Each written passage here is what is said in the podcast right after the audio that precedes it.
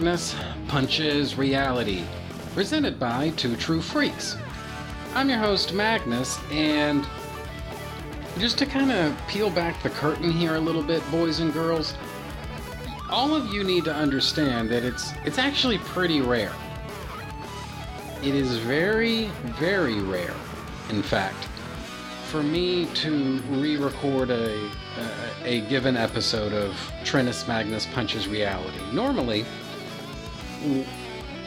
what you guys hear in any given episode that I release, perhaps with a little bit of editing, generally though, that is what I recorded. The exceptions are few, far between, and mostly they only serve to prove the rule. A good example of what I'm talking about is episode 1, the very first episode of Trentus Magnus Punches Reality I ever made. I recorded once, and then I re recorded.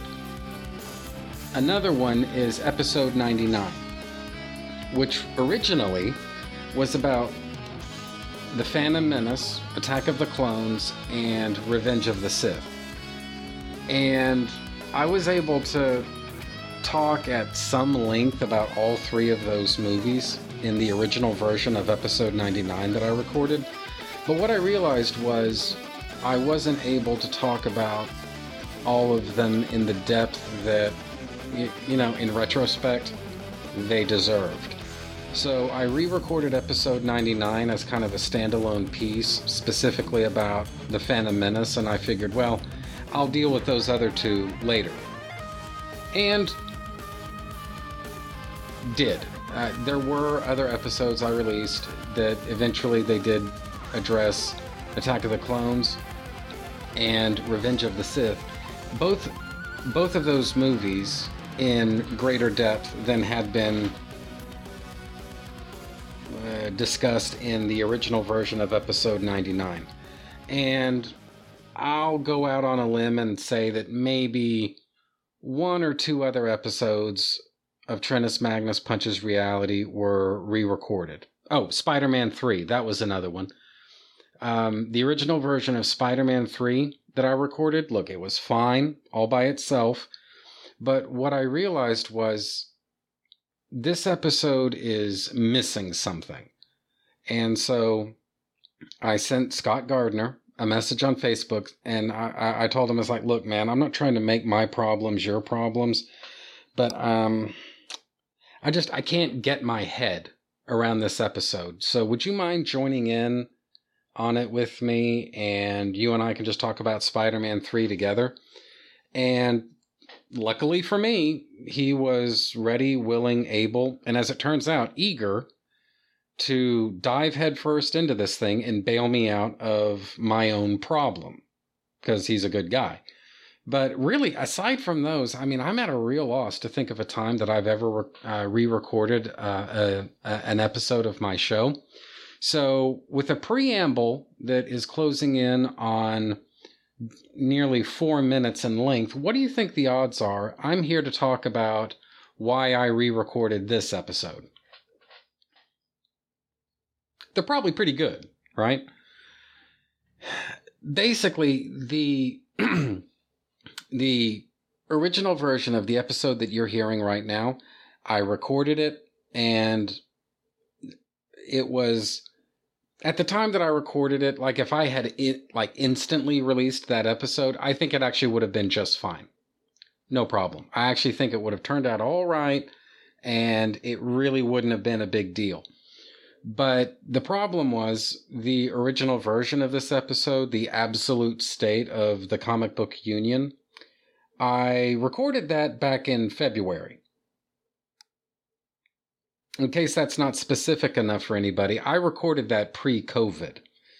So, right off the bat, the the shelter in place, the lockdown, the quarantine, whatever you want to call it, instantly threw that entire episode up in the air. And the reason for that was because you have to understand, it wasn't even a hot take at the time that I made this prediction, but the prediction I made in the original recorded version of this episode was that the comic book industry, as we knew it, will not exist anymore by uh, 11:59 p.m. on December the 31st, 2020. Something is going to change, and the bet that I made is that most likely DC Comics would cease publishing the act of which would create a domino effect, which would basically knock down all of the other uh, publishers as well, and everyone would be forced to call it a day. And the the thing about that is that prediction may be true, it may not be true. I mean, who knows? It I mean, I feel weird even calling it a prediction. It was more like that's something that I was expecting to happen or wouldn't be surprised if it happened, but I'm not like guaranteeing you that it's going to happen. But anyway, but like I say, uh, COVID kind of threw all of that up in the air because I don't really do a uh, a hot take type of podcast. I've never really wanted that. I'm not really interested in that. But even by my admittedly meager standards, I mean, this idea post COVID, this idea of predicting that the comic book industry was going to have some serious problems before the end of the year. I mean, you want to talk about like an Arctic, like sub zero take. I mean, it's kind of like, yeah, tell me something I don't know. So it's like at the time, again, at the time that I recorded this, I think that was a very salient, very germane, very relevant point. And unfortunately, as so often happens in life, there was somebody like a uh, some communist partisan or something like that who ended up um, getting arrested, tried, and then executed uh, during World War II on the Eastern Front. He said, "I apologize, but I got caught up in the gales of history," or it was something like that. And the original version of this episode got caught up in the gales of history, right? That's it happens sometimes. When you record stuff really far out ahead of time, I guess I'd never fully appreciated it before, but man, you talk about taking a risk. So, what I want to do right now is not so much re record that episode because I'm not sure if I'm going to make the same points as I did before maybe what I need to do is reimagine this episode. You understand? I'm thinking that maybe the best thing to do here is perhaps explain where I'm at with my personal fandom, my thoughts and uh, feelings and concerns related to the comic book industry and what my life as a collector has been like for the last several years and the trends that I see coming on the horizon. And then after that, let the chips fall where they may. Now, it was uh, just a couple of weeks ago, uh, at the time that you're hearing this, it was just a couple of weeks ago that I released an episode of Trentus Magnus Punches Reality about Ethan Van Sciver's uh, Cyberfrog Bloodhoney comic. So, I guess this is as is as good as uh, a place to start as any when it comes to where I'm at right now with my fandom. Basically, guys, I understand that Ethan Van Sciver is for some a controversial figure. I wasn't too interested in discussing that stuff in the Cyberfrog episode that I did. Primarily, uh, the reason for that was because the guy is a comic book creator. He made a comic book. He released a comic book. I bought that comic book. And then I read that comic book.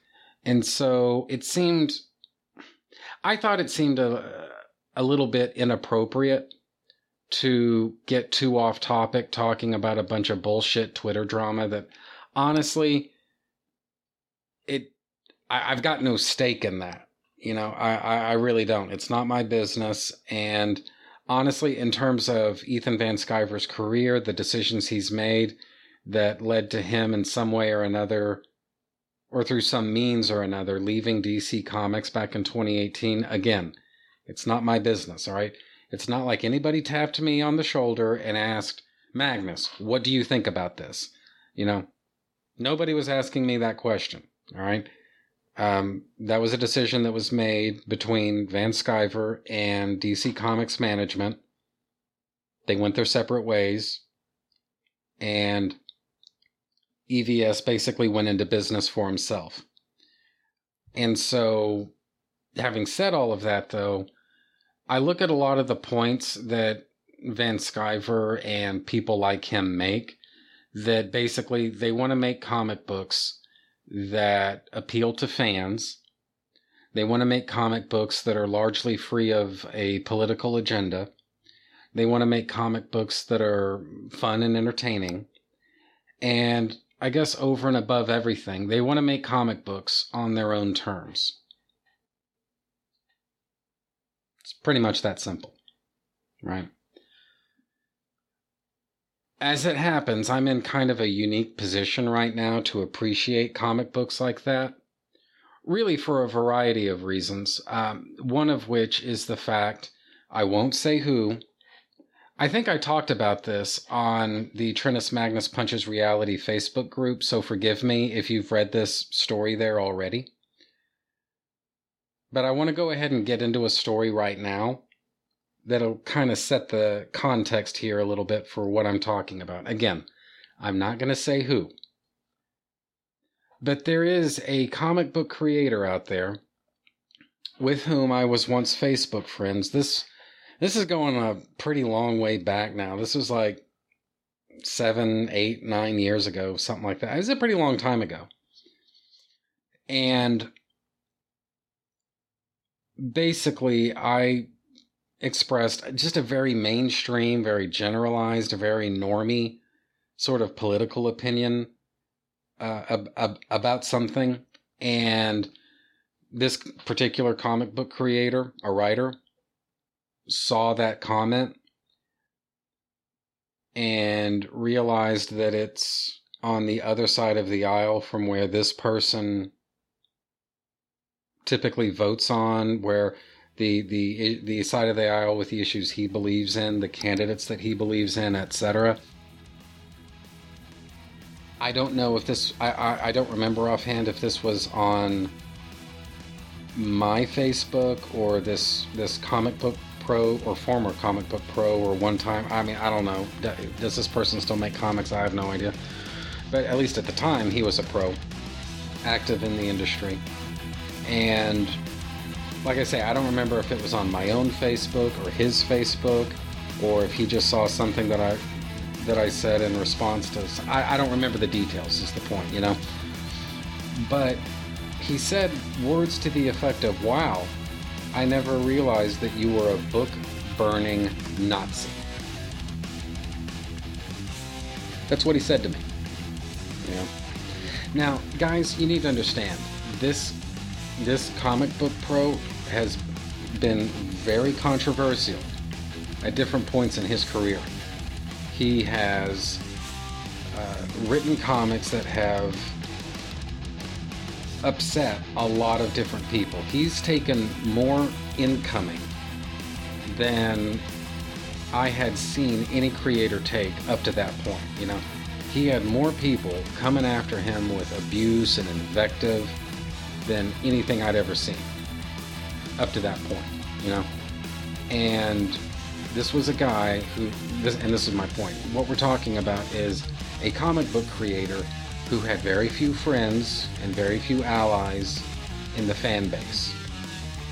I happen to be one of them. All right, I, and it's certainly not my business to defend every single comic book that this guy has ever written. I'm not saying that they're all genius, but there are a few golden nuggets in his bibliography that I think are proof that he has interesting stories to tell.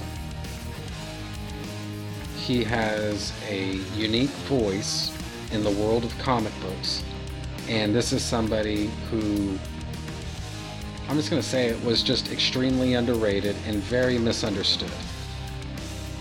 Very few people were willing to ever stand up for him, but I was one of them. And this creator, over a minor and kind of tepid expression of a, of a political opinion of my own that really had nothing to do with him, as I recall, saw fit to call me a book burning Nazi.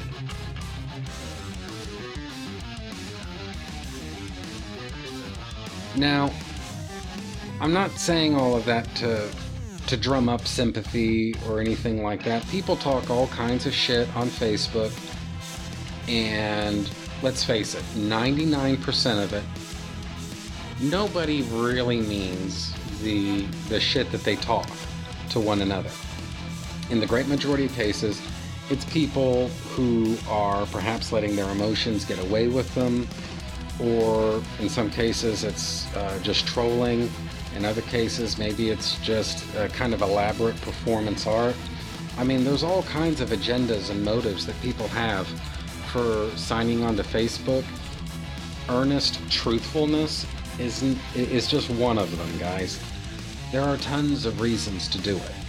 Right, but at the end of the day, somebody that I never met before, I never had a problem with, and in fact, actually had a very high opinion of and had defended on several occasions, insulted me for no reason whatsoever other than the fact that I expressed a very meek poli- it wasn't even a political uh, opinion it was just a policy preference it's, it's a little bit different than uh, publishing some kind of uh, political manifesto of why I'm a whatever uh, uh, ideologue and ex- a- a- demanding that everybody uh, validate that, agree with that, or fuck you. You know, if I if I'd been in any way abrasive or controversial or opinionated or uh, vitriolic, abusive, whatever, I would understand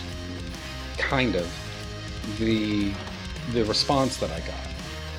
But that wasn't that wasn't my demeanor or behavior or presentation at all. It was just, oh, well, I think the better thing to do would be this thing over here. And for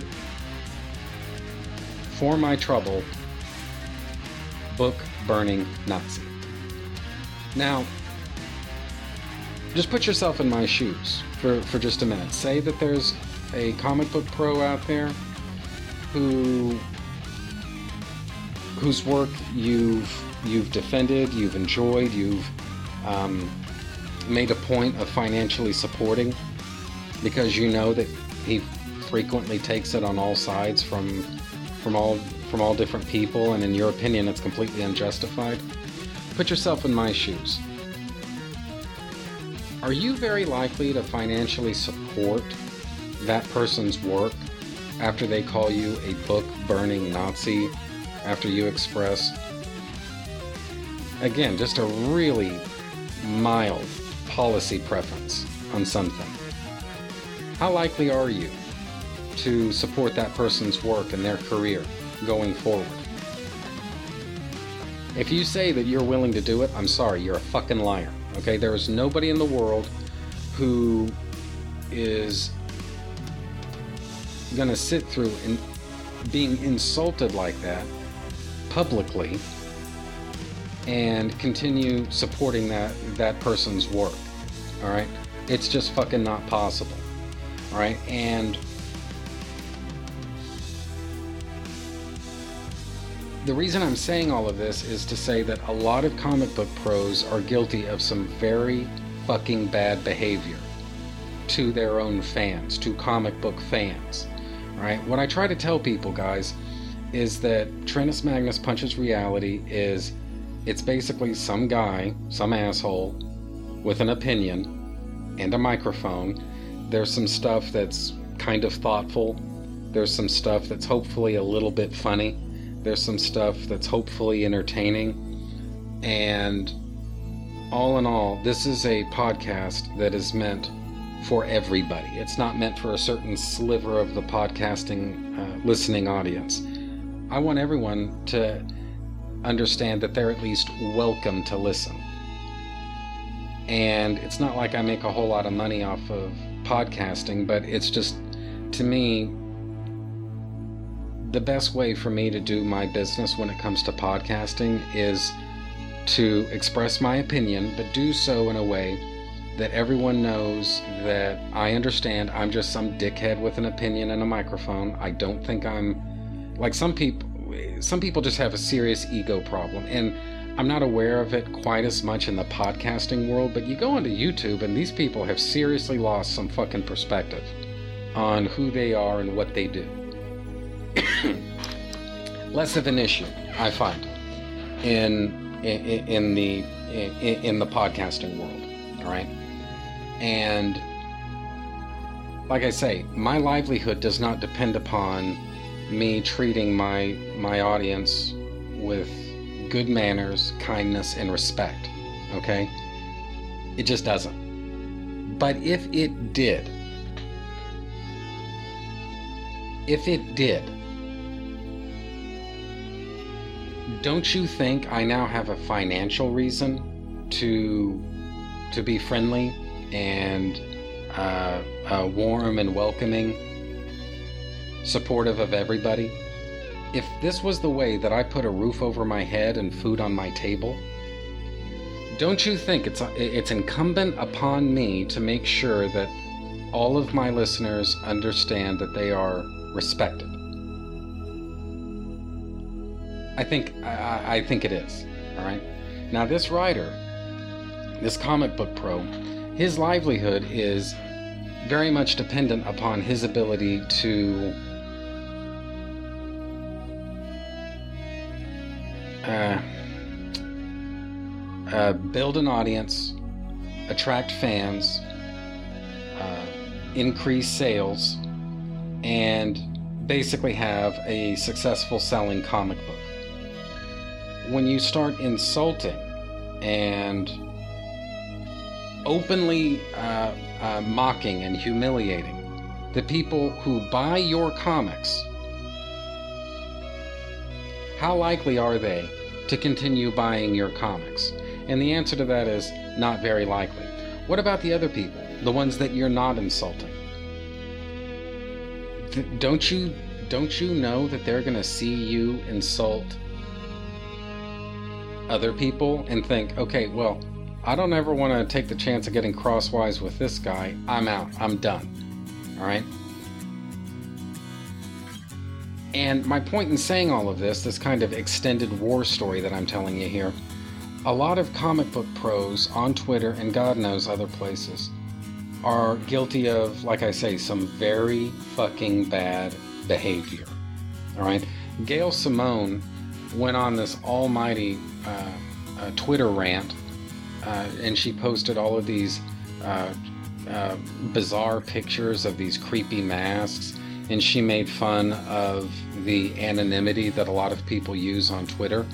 And the reason that a lot of people are anonymous on Twitter and they use pseudonyms is because there's an entire contingent of people out there who will try to get them fired from their jobs for expressing just normal, regular, kind of basic opinions about, hey, I don't, I really don't like the direction of, uh, you know, where these comic books are going. All right, that's already happened to a couple of different people whose only crime, quote unquote, is basically saying, yeah, you know, these comics over here written by these people, these are not very good comics here are some comic books that you that that we can compare these things to. These are comics done right over here, these back issues, whereas these new comics, these are not very good for the reasons of blah blah blah blah blah. She was needlessly harassing them, completely unprovoked. There wasn't any obvious reason for Gail Simone to go on this huge, gigantic uh, Twitter rant whereby she accosts all of these different uh, comic book fans for basically wanting to protect their lives, the lives that they've built, protecting their livelihoods, protecting the, the uh, their uh, their their careers, their families, their homes, all of it. You know, and all I can say is payback is a bitch because Gail Simone, she tried launching her own YouTube channel, and YouTube is very different from Twitter. On Twitter, if somebody says something that you don't like, you can block them. Problem solved. Doesn't work that way on Twitter. If you allow comments on your uh, on your YouTube videos, on Twitter you can block people. On YouTube you can't. If you allow comments on your YouTube videos, people can say basically whatever the hell they want and there's really not a whole lot that you can do to stop them. And what ended up happening in a, a few of the videos that uh, Gail Simone posted, this is not to speak of the fact that a lot that the videos that she posted, I mean, cringe does not even begin to describe it. But the the comments, look, some of them are they were a little bit whatever, but others of them were basically uh, they would quote tweets that uh, Gail had sent to them, saying, "Hey, you remember when when you said this to me? This this tweet right here, when you said this to me? Well, I do. Fuck you." You know, and different people were posting different tweets, uh, basically copying in the text of stuff that, and this stuff was horrible. Like, I wouldn't say stuff like that to my worst enemy, you know. And or here's another one Actually, I, I can just keep on going. The point is, you know, comic book pros have gone so far out of their way to alienate the people who buy their comics that when it comes down to stuff like uh, Ethan Van Sciver crowdfunding a Cyberfrog comic, I've met Ethan Van Sciver exactly once in my life. It was just kind of it was barely a conversation you know? I mean like you know how it is like when you go to a con and you you talk to some comic book pro and sometimes like you can just kind of hang out at their table and just kind of shoot the bull with them for a little bit. And other times you know maybe you can only s- stick around for just a few seconds. Hey man i think you're awesome but i got to go over here you know? It, it just kind of varies. You can have all different kinds of interactions with with pros at, at cons, and I was basically hanging out. I, just to tell you how much things have changed, I was at Comicpalooza, and I believe this was 2009. I was hanging around at Rob Liefeld's table, and his table was right next to Van Sciver's, and neither of them had any kind of line whatsoever. You know, uh, this was just I, I to this day I can't figure it out because there was a period there for like a good hour, hour and a half. There was just no one around. Now, when I came back a little while later, you know, they both had massive lines. But at the time that I first showed up and I was just kind of shooting the bull with uh, Liefeld, he was doing some kind of sketch. I don't even know what. Um, there was no one else there. And so I was just kind of just shooting the bull with him, and he was, you know, uh, cracking jokes right back at me. It was just kind of a fun little experience, and um, there was kind of a pause in my uh, sort of back and forth little banter that I was having with Rob Liefeld, and I glanced over at Van Sciver, like at the at that because you know it is like sometimes it's like people just like look at each other like at the same time, and it's it, it happens. I, it's weird, but it does happen sometimes. And so I was like, "Hey, man, you know how how, how you doing? I'm really enjoying, um, or rather, I really enjoyed uh, Green Lantern Rebirth and a bunch of other stuff that he does. Like, you know, I just think uh, a lot of that stuff is uh, solid, and I do. I mean, uh, I, I I do enjoy those things. I've got some reservations about some aspects of Van Sciver's style, at least as it goes for su- like mainstream superheroes but you know, nevertheless, I, I, I do enjoy those those comics, and he looked he looked kind of flattered, you know, he looked kind of touched by that. He's like, oh well, you know, thank you very much. You know, I mean, I uh, I appreciate it. You know, pleasantries, and so uh, and then he and I, I don't even remember the rest, but uh, you know, he and I said a few other, you know, two or three other things to each other, but it wasn't like, is that really meeting somebody? I mean, I don't know, but you know, whatever. The I guess the the point of it is, um, whether it's online or in person or just whatever else, Ethan Van Sciver has never called me names. He's never made fun of, at least that I've seen, he's never made fun of people for using aliases in order to protect their identities. He's never called me a book burning Nazi. You know, he's never done anything like that. You know, he seems that he seems to care only about making the best comic books that he possibly can and selling those comic books to as many people as possible. And that's that's pretty much it. You know, he doesn't really seem to have an agenda beyond that. And same thing really for a lot of crowdfunders, but you know, Ethan Van Sciver is just such an obvious example, you know. and what I've come to realize is between all of these comics that are coming out right now with shit artists and shit writers, and they've got these shit stories going on, shit concepts.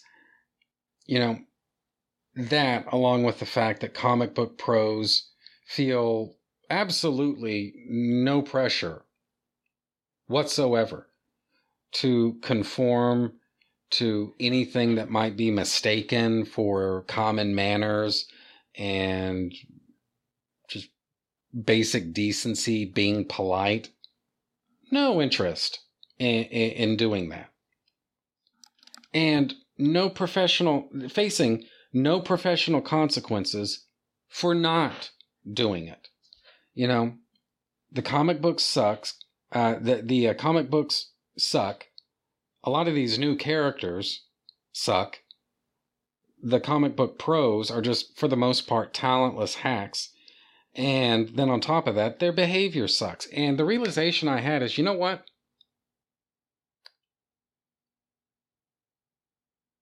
I've got no loyalty whatsoever to this industry anymore. That is a day that I never thought would happen because I basically, like for the most part, I, I retired from buying new comics just about the time that the new 52 launched um, basically what had happened was I'd spent the last couple of years, several years really, up to that point, really getting into Marvel. But there was something that happened with Fear itself where it's not that Fear itself was bad. I know that a lot of people out there bag on uh, on the entire Fear itself concept. And I don't think it was bad. It's just I didn't I didn't get into Fear itself as much as I did things like Civil War or Secret Invasion, or hell, for that matter, even uh, Daredevil's uh, Shadowland. You know, there's just a lot of things about Fear itself that I just thought these are not like objectively bad comics. It's just it it just seems like Marvel they're just not trying as hard anymore as they used to. Now these days, Fear itself looks like fucking Shakespeare, but at that time, Fear itself it just it I didn't think, and really still don't think, that it quite measured up to stuff like House of M, you know? So there was that going on. You combine that with the fact that the new 52 was uh, getting launched right around that same time, and it's like, well, there's really not a whole lot going on anymore with Marvel or DC that really interests me anymore. And so I think I'm just going to call it a day, you know? And largely did. I mean, I did follow The Walking Dead. I think I was still reading The Walking Dead at that because I think everybody was reading The Walking Dead. Like, what am I saying? Um, I was still following. Uh, I was following. Let me think. Um, uh, Daredevil at that time. That was definitely a priority. Um, some Boom Studios uh, stuff, as I recall.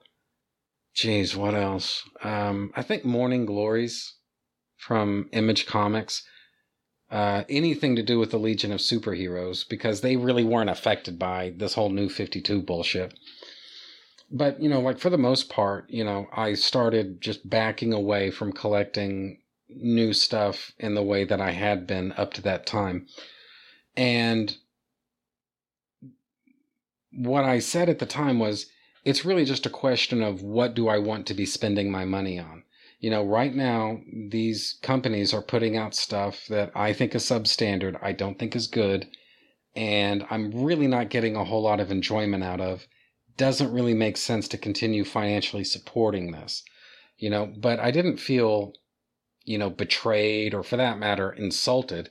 It was just, hey, I'm not really digging on the stuff that's happening right now. And I want to see what else is out there that that's available to me. And like I say, I mean, there was stuff that was going on that I thought was pretty interesting. Like uh, the Shadow got uh, relaunched um, at uh, Dynamite at that time. And I'll even say that for for as little enjoyment as I got out of the new 52, even I'm willing to acknowledge that, yeah, Geoff Johns on Aquaman was, that was pretty solid. You know, the Geoff Johns run on Aquaman, I don't think he did for Aquaman what he did for Green Lantern. Although maybe he did because it's like before Geoff Johns, nobody took that character seriously. Whereas after Geoff Johns, he started getting a lot more respect. So, I mean, I don't know. It's all on how you look at it. But, you know, I guess what I'm saying is I still had some affection for the mainstream industry at that time, even if I was supporting overall fewer titles. The way that things are now, there's basically nobody out there, nobody at all, that I feel all that much loyalty to. I mean, the only comic book that I can think of offhand that's coming out right now that I have any kind of affection for is Vengeance of Vampirella from Dynamite. And pretty much anything else besides that, sorry. Um, odds are the artist uh, uh, behind that that particular that particular comic, meaning any given comic book at all. Anything else that's out there, you know, that artist has ins- insulted me, if not personally, directly, and specifically, then indirectly, impersonally, and generally, or that writer has, or that editor has, or whoever. And it gets to a point where, you know, how many times can can all these different uh, big big wigs in the same industry tell you to go fuck off before you're like, okay, peace, deuces, I'm out. You know, how many times does that need to happen? You know, now you look at uh, crowd funds, crowd-funded comics, right? Stuff like Cyberfrog. And here's the thing, guys: the first Cyberfrog, uh, the first crowd-funded Cyberfrog uh, comic came out in like what was it like uh, 2019 or something like that. Or maybe at the beginning of this year. I'm actually, I'm not really sure when that happened, but it was something like that, right? That's when it started, like sometime in 2019 when when the campaign started and then the actual comic book I guess started getting sent out about a year after that. And now Cyberfrog 2 Wrecked Planet, the uh, the campaign for that, I think is over at this point. I don't even know if it's still in demand anymore. But that's going to be coming out sometime in 2021. Now let's think about this, guys. Those comic books go for about 25 bucks a pop and with all the different stretch goals and everything, you're definitely getting your money's worth out of it. And here's the thing it's extremely easy to follow that comic book. You can spend 25 or whatever on on the comic book and then it may be a year or even 2 years before the next issue comes out. How easy is that to follow? And same thing with with other crowd-funded comics. You know, they come out so infrequently that yeah, they cost more than the average monthly comic book does. But what you gain is something that's easy to follow, it comes out infrequently, and it's generally made by people who are doing this for love of the game. I'm not saying that all of these people are saints or that you have to like them or anything like that. I'm just saying that these are people who care about what they do. And I don't know if you can really say that a lot of writers and artists in uh, Mar- well, I don't I don't know so much about DC, but definitely a Marvel. I really don't think you can say that most of them really care about what they're doing. But Van Sciver, love him or hate him, he loves making comic books about a talking frog. You know? And I've read one of those comics about a talking frog, and you know what? It was a fun comic. I had a great time doing it. And what I've realized is, yeah, it caused like the initial buy-in is is higher, but number one, you're getting a lot of bang for your buck. And number two, this is an easy thing to follow. You don't have to. One of the things that that really pissed me off about comics when I was a kid, especially Superman comics, is it, it was the fucking grind. You know, you had to follow this story week after fucking week. You know, you had four and eventually five Superman uh, titles that were coming out. And I understand that for the people who loved the triangle numbering system and had the ability and the money to get to the to the LCS every single week and and pick up their loot, that was a golden period. All right. I understand that. I even acknowledge the fact that those are generally superior uh, Superman stories. But the fact is, I was a kid. I didn't have a license, and I didn't. I, I didn't have uh, a big enough allowance to really allow myself to follow this stuff week after week after week after week. And it was just a fucking pain in the balls to be a Superman fan at that time. I mean, I guess I'm sorry if that upsets anyone, but I was a little kid and it was tough to do that at the time. Whereas the crowdfunded stuff, I don't even have to fucking leave home. I just uh, send, uh, put in my my uh, credit card info, click send, and then about a year later, here comes the comic book. Or actually, it wasn't even that. In in the case of Bloodhoney, all I did was sign on to eBay, type in my credit card number, and then it was like a week and a half or something like that because there was some shipping bullshit that went on problems with USPS basically delayed this thing, and so it was like a week and a half later, the comic book arrived. Didn't even have to fucking leave home, you know? And the next issue of Cyberfrog that's coming out is coming out in, I guess, about a year. And so I don't have to worry about missing any issues between now and then. Everything's set and ready to go. And it's like, it's an overall better product than is getting put out by the the mainstream industry. Oh, and by the way, Ethan Van Sciver at least isn't an asshole to me. He doesn't treat me like shit. He doesn't call me names. He doesn't try to humiliate me in public. He doesn't call me book burning Nazi. All he wants to do is sell me comics that he's tried to make as entertaining as he possibly can. And it's like what? Like somehow I'm an asshole for wanting to support the comic book creators who don't treat me like shit. What am I supposed to do, guys? You tell me. Why should I pay money for substandard comics drawn by substandard artists, written by substandard writers, um, managed by substandard e- uh, editors at these just fucking insane cover prices that they expect uh, to get uh, month after month, sometimes twice per month? It's like, no, fuck you. All right. I mean, I'm not going to sit here and pay you this kind of money for such a shitty product when all you're going to do in the end anyway is turn around and call me a fucking racist. Okay. I mean, sorry, life's too long to live with something like that. Okay. I don't, I've, I don't have the time or the inclination. You know, I don't. And so there's that, you know, that was not specifically a, that was not specifically an element of my of the original recording of this episode, but it was something that I wanted to throw out there, you know, in this post-COVID world in which we all now live, guys, whether anyone likes it or not, crowdfunding is the future. You know, you can hate Comicsgate all you want, but they have found a very prosperous business model. And if you think the mainstream uh, industry isn't watching that really closely and taking fucking notes, then you're not paying attention. All right. I'm not saying that. Well, fuck it. Uh, what I, I, I'm not going to tell you what I'm not saying. What I am saying is that Comicsgate or something similar to it, you know, this crowdfunding thing,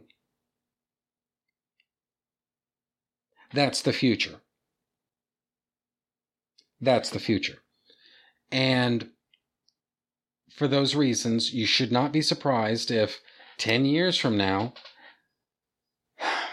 the entire comic book industry, who, whatever and whoever that consists of, uses some type of a crowdfunding model, you know? And I'm going to get more into this in a, a future episode, but the belief that I have is that, as per my original recording of this episode, whether it's next month, later this year, next year, at some point, guys, DC Comics is going to cease publication. And when that happens, what I think is most likely is that their their characters, like DC characters like uh, Aquaman, Batman, Superman, The Flash, etc., Green Lantern, they're going to get licensed out to other publishers. All right? And there are going to be creators who organize crowdfunding for those comics and, and those characters, and they basically manage the license. What I think the future is going to be is one where successful managers are going to be able to continue working while unsuccessful managers will not be able to continue working. All right.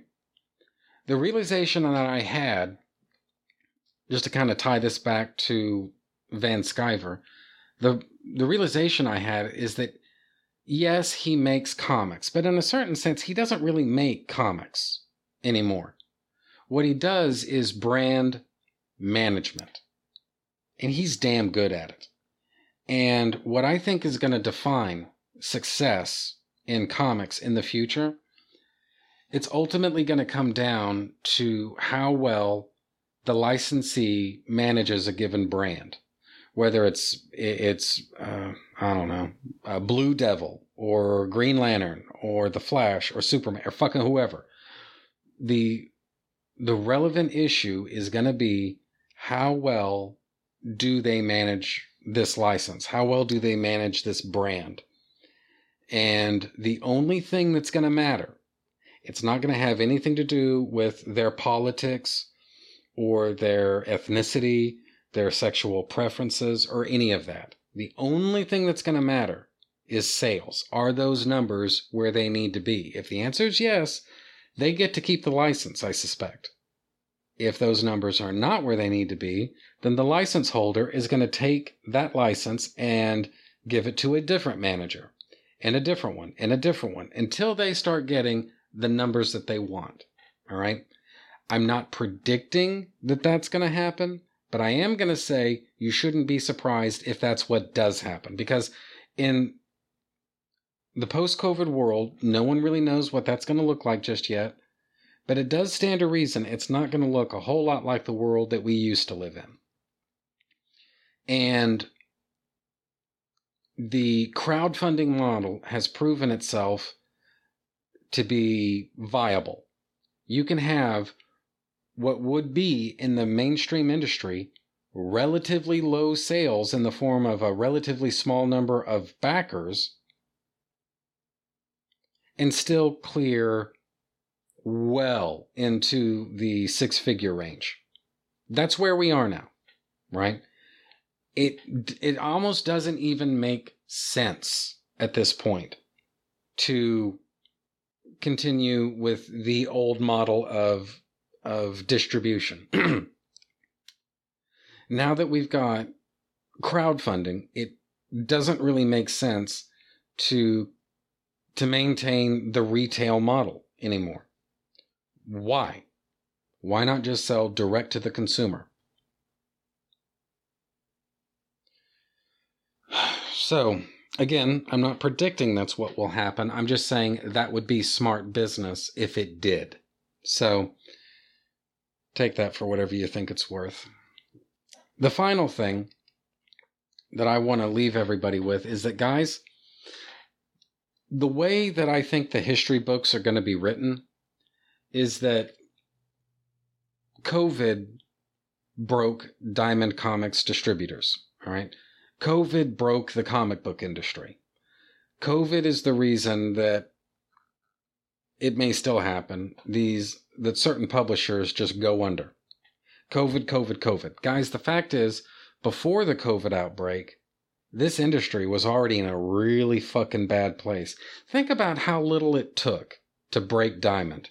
They had one lackluster week and then one revenue free week. That was all it took to break Diamond. One bad week and one non week. And then Diamond is in deep shit. That's all it took. This industry was never healthy, or at least it hasn't been healthy in a very long time. This industry doesn't want to save itself. And you can love the crowdfunders or you can hate the crowdfunders, but the minimum that you have to give them is number one, they want to make entertaining comics. And number two, they do think that the industry should save itself. So, I honestly have no idea. You know, having released an episode about Cyberfrog and now an episode tacitly in, uh, endorsing the uh, crowdfunders, honestly don't know what that's going to do to my audience. Like, is is my audience going to actually grow in size, or did I just kill it? I honestly don't know. But either way, I at least wanted to get all of this off my chest. It's something that I've been living with for pretty long time now, and at the very least, what I thought was it almost feels uh, pretentious to, to say that uh, talking about something is cathartic, but it's like in a weird kind of way it is. You know, it is kind of a load off my chest, you know, to finally just say some of the stuff and to get it out there. So I have no idea if my podcast can survive those two episodes, you know, the Cyberfrog episode and this one. I guess we'll find out. But um, either way, um, at least it's out there now, and no one can say that I've been dishonest with you. So, anyways, so there you go. Now, as it goes for uh, next week, uh, basically what I'm going to be doing is uh, I'm going to be joined by a very special guest to talk about a very special movie. And I think that maybe is a good tease for uh, next week's episode. But that's for next week. But I think that's pretty much it for me for this week. So bye, everybody. I will see you next week, hopefully.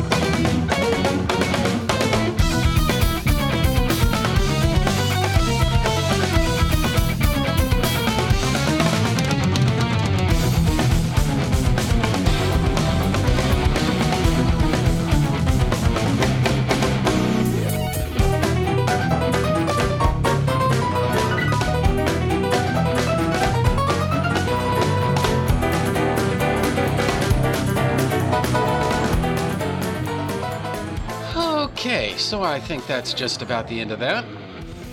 Trentus Magnus Punches Reality is a proud member of the Two True Freaks podcast network. You can find the home for Trentus Magnus Punches Reality at twotruefreaks.com. You can also find this show on Facebook just by searching for Trentus Magnus Punches Reality. There you can interact with your fellow listeners and also see notifications of new episodes when I put them up.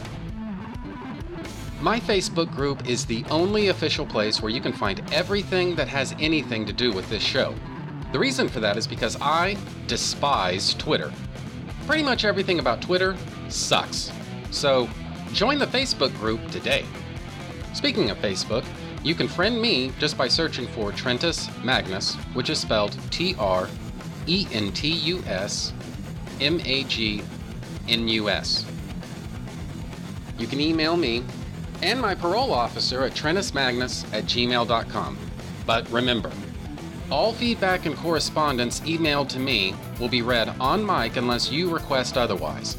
So, if your email isn't intended for public consumption, don't forget to say so. Otherwise, I'll assume that you want your correspondence to be heard by my dozens, and dozens, of fans across the world. Do you have a suggestion for a topic?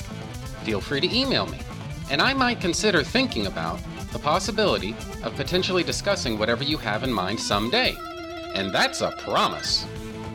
Since we're on the subject of feedback, Trentus Magnus Punches Reality can be found on iTunes just by searching for Trentus Magnus Punches Reality.